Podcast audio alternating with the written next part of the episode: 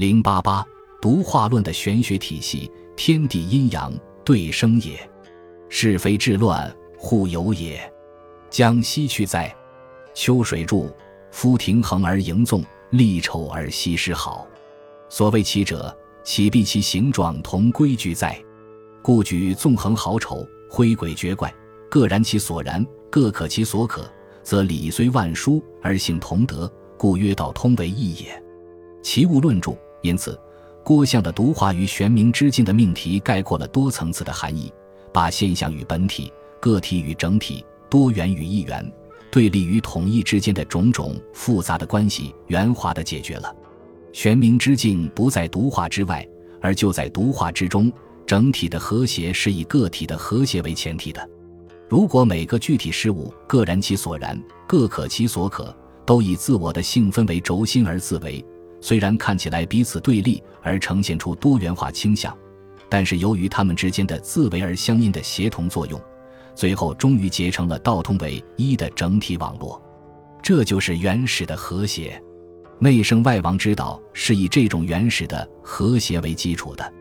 换句话说，只有把整个社会看作是一个和谐的系统，才能有正确的决策思想。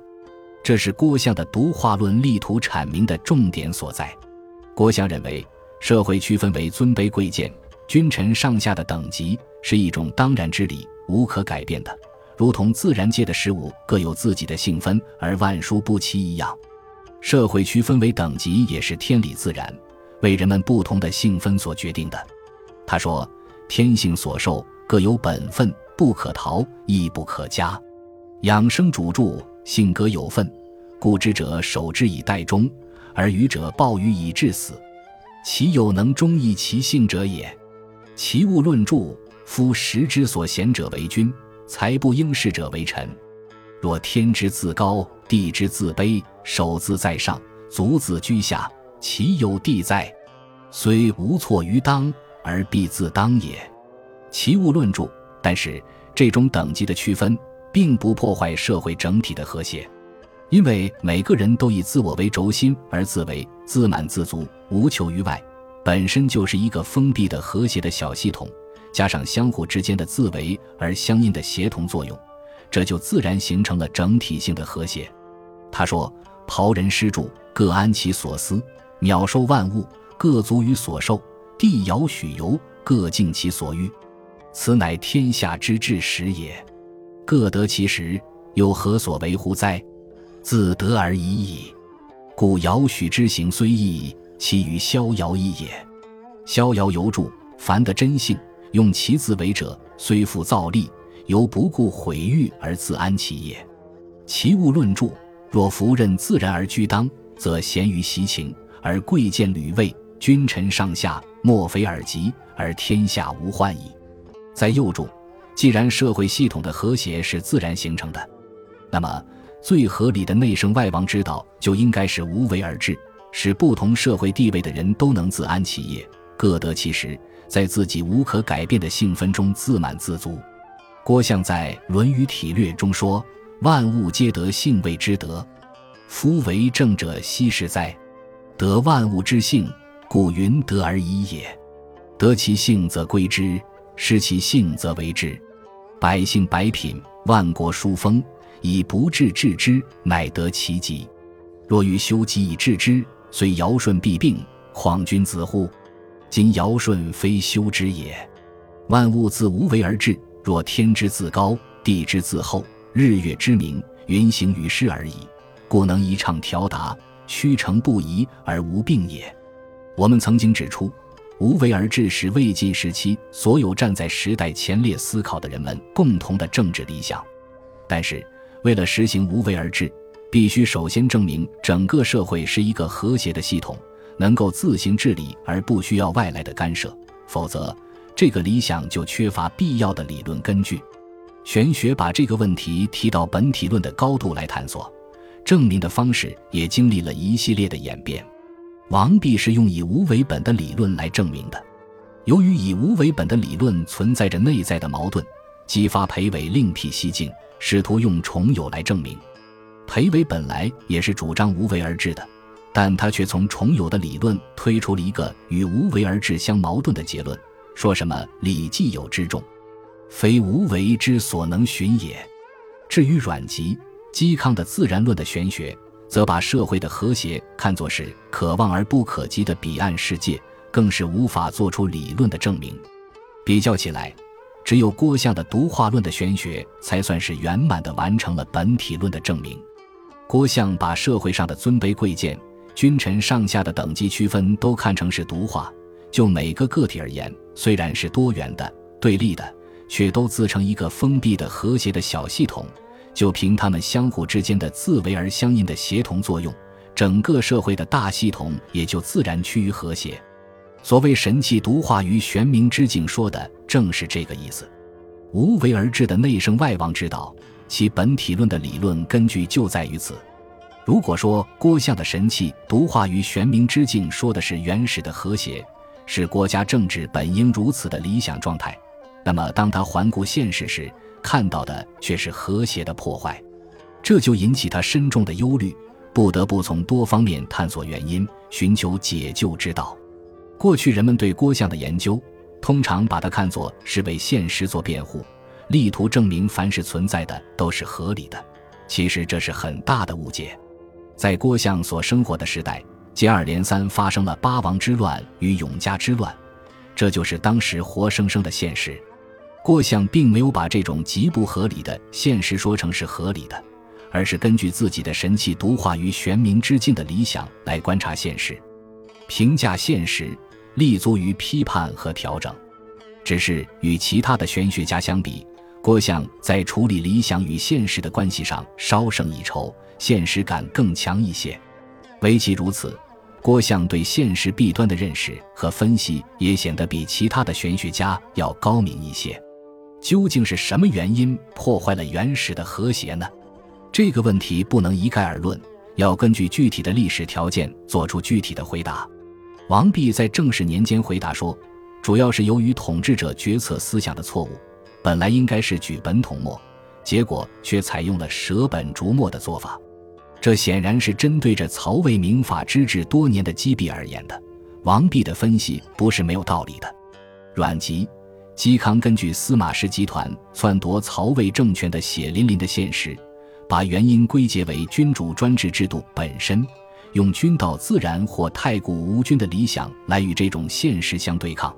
这种分析诚然石破天惊，却是超过了时代，人们只能谋求一种较为开明的、合理的君主专制，而不能否定这种制度本身。裴伟为了维护西晋的统一事业以及刚刚稳定的明教秩序，极力反对当时流行的虚浮旷达之风。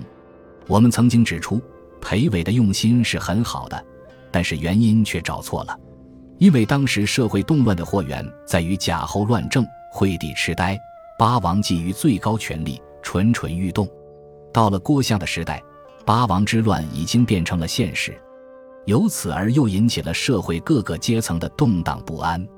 郭象根据这种现实，同时综合总结了其他玄学家探索的成果，对什么是破坏和谐的原因做出了自己的回答。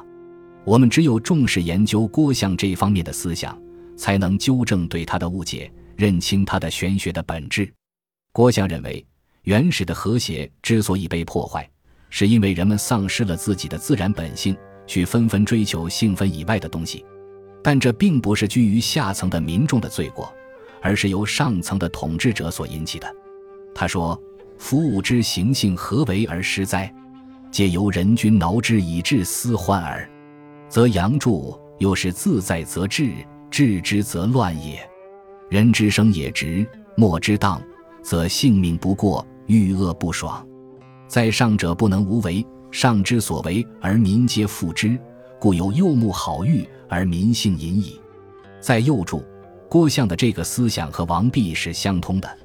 王弼曾说，言民之所以辟，治之所以乱，皆由上，不由其下也。民从上也。老子注七十五章。郭象十分赞赏王弼关于本末之变的思想，曾多次引申发挥。比如他说，夫圣人者，天下之所上也。若乃绝其所上而守其素朴，弃其禁令而殆以寡欲，此所以剖讥圣人，而我素朴自全，纵涉盗贼而比肩自息也。故古人有言曰：贤邪存诚，不在善察，惜淫去滑，不在言行，此之谓也。屈且注，凡此皆变朴为华，弃本崇末，于其天素，有残废矣。是虽贵之，非其贵也。马蹄注：夫知礼义者，必由外以经内，守母以存子，称情而直往也。若乃近乎名声，迁乎行志，则孝不仁诚，慈不任时，父子兄弟，怀情相欺，其礼之大义在。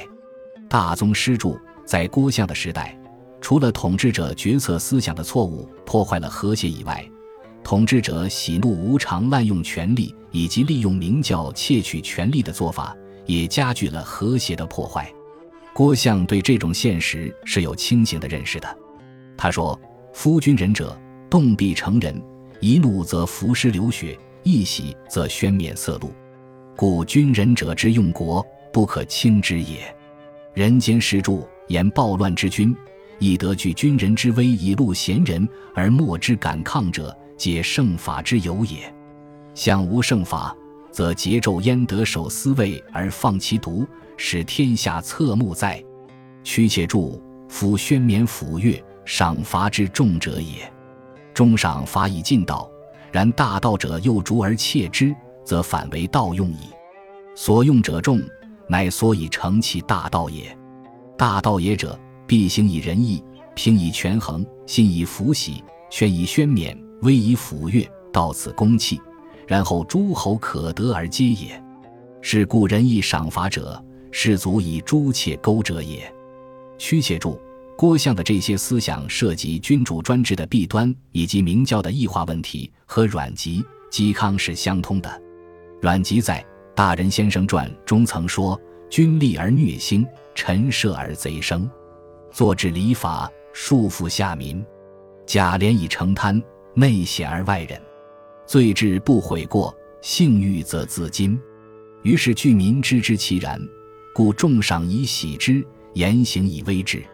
财匮而赏不供，行禁而罚不行，乃是有亡国陆军溃败之祸。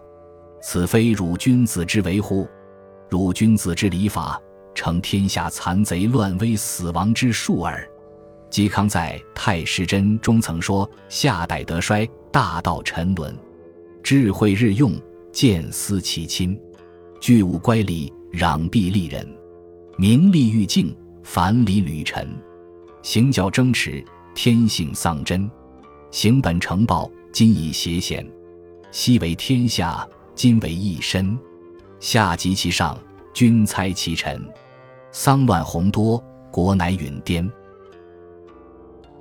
本集播放完毕，感谢您的收听，喜欢请订阅加关注，主页有更多精彩内容。